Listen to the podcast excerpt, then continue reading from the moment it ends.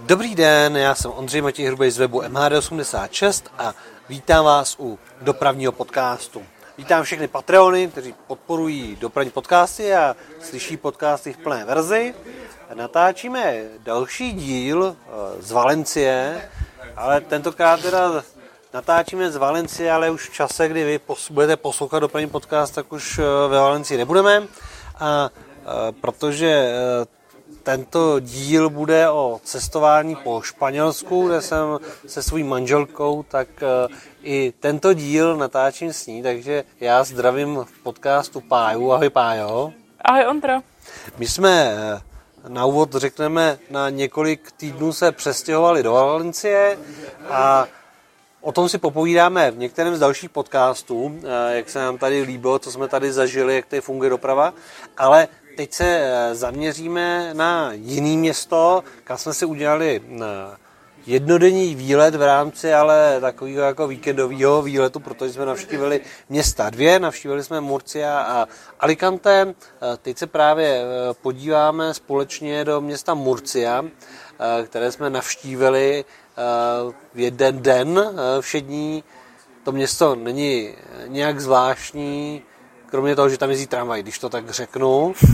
Eh, jak na tebe to město Pájo zapůsobilo, eh, když bys to řekla takhle jednou, dvěma větama? No líp než ty bych to asi neřekla, no. Eh, myslím si, že kdyby tam nejezdili tramvaj, tak bychom tam v životě nejeli. A není to moc jako turistický město, i když je docela velký.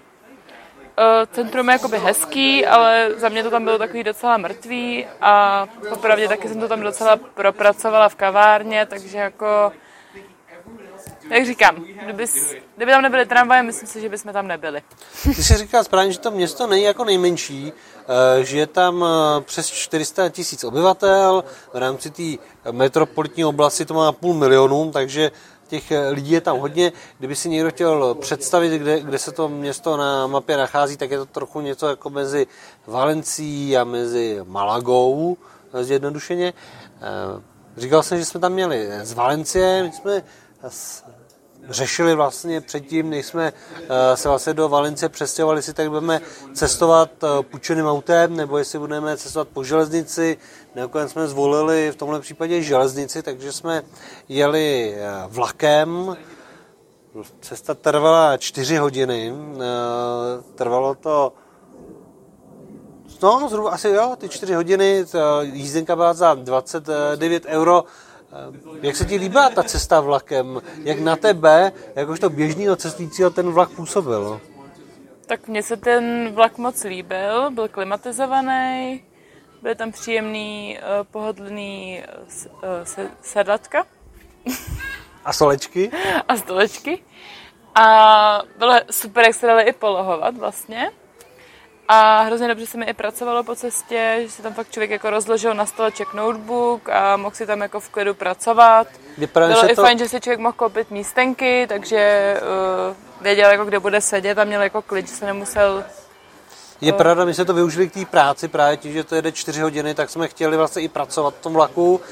Z plánku jsme nevěděli, jak přesně bude vypadat ten vlak a byli jsme velmi milé překvapení, že tam bylo spousta místa na nohy, kdy e, nejenom, že samozřejmě se dá sedět na čtyřce proti sobě, ale e, my jsme pak seděli klasicky na dvou sedačce vedle sebe, e, jako takzvaně to řazení jako v autobusu a měli jsme tam hroznýho prostoru na nohy, velký stoleček na práci což bylo skvělý.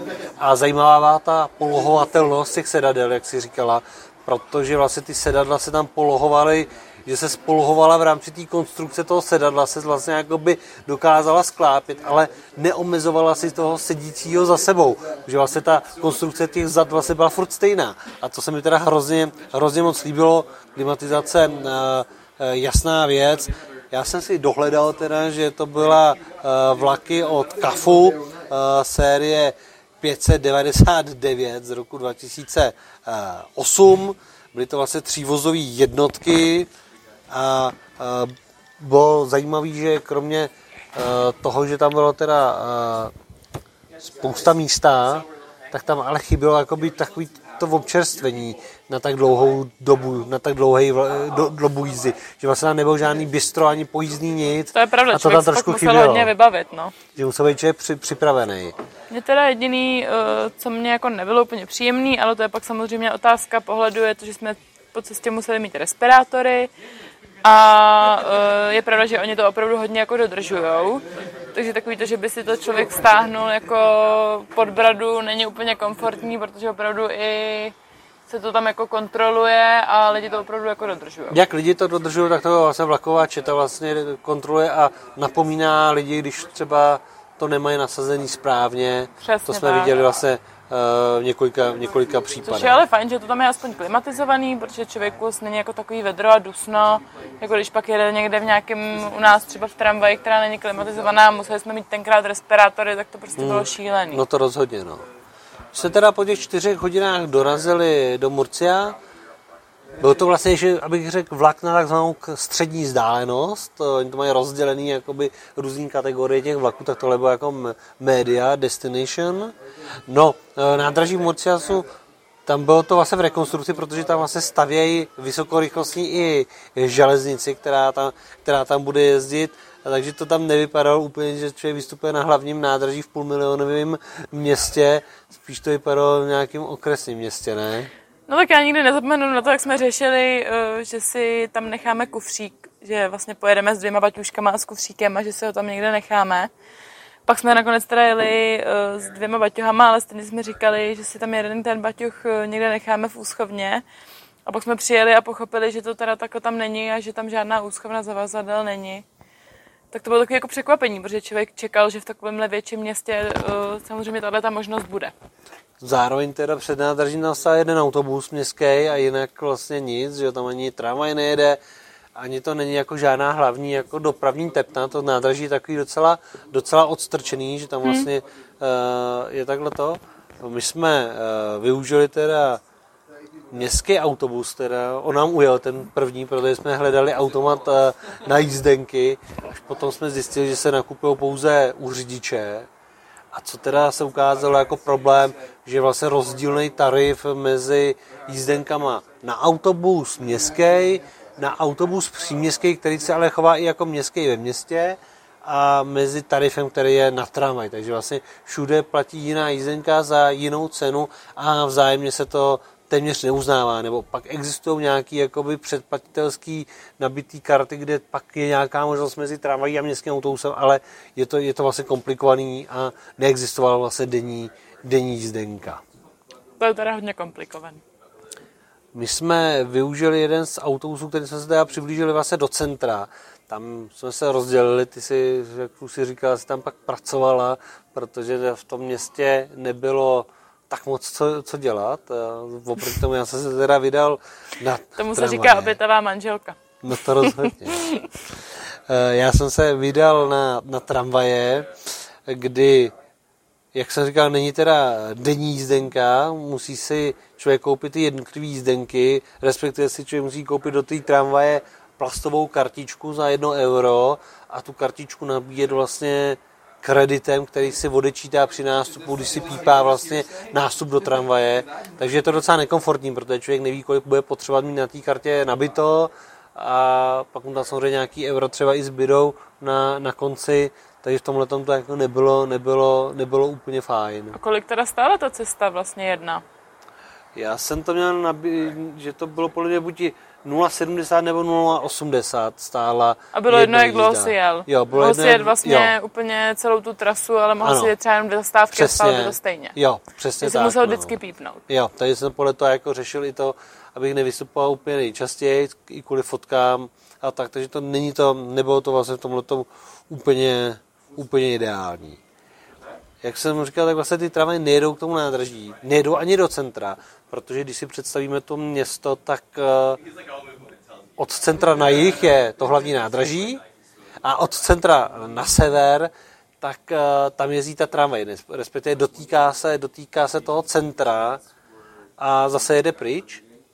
A co se týče těch autobusů, tak ty to tam jako různě projedou to centrum, protože jako každý španělský město má hodně jednosměrky, tak ty autobusy často jsou jakoby takzvaný cirkulovaný linky, že jinýma ulicema jedou tam, jinýma zpátky a je to takový, takový, takový poměrně okružní.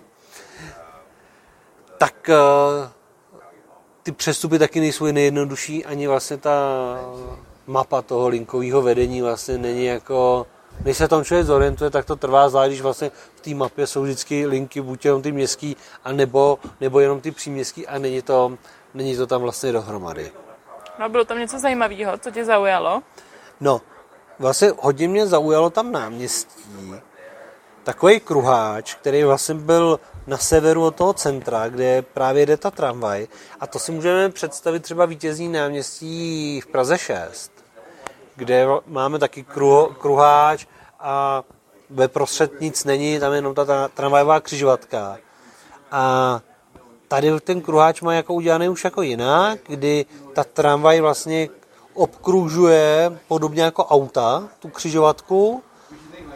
Ta tramvaj bere asi ze dvou třetin bere ten kruháč a ve prostřed je jako ta klidová hezká zóna, kdy tam je nějaký památník, jsou tam lavičky, nějaká fontánka, nějaká hřiště. dětský hřiště tam bylo, i, i jako sezení jako pod stromama a byl tam ještě nějaký jako jeden takový bistrobar, nebo jak to říct.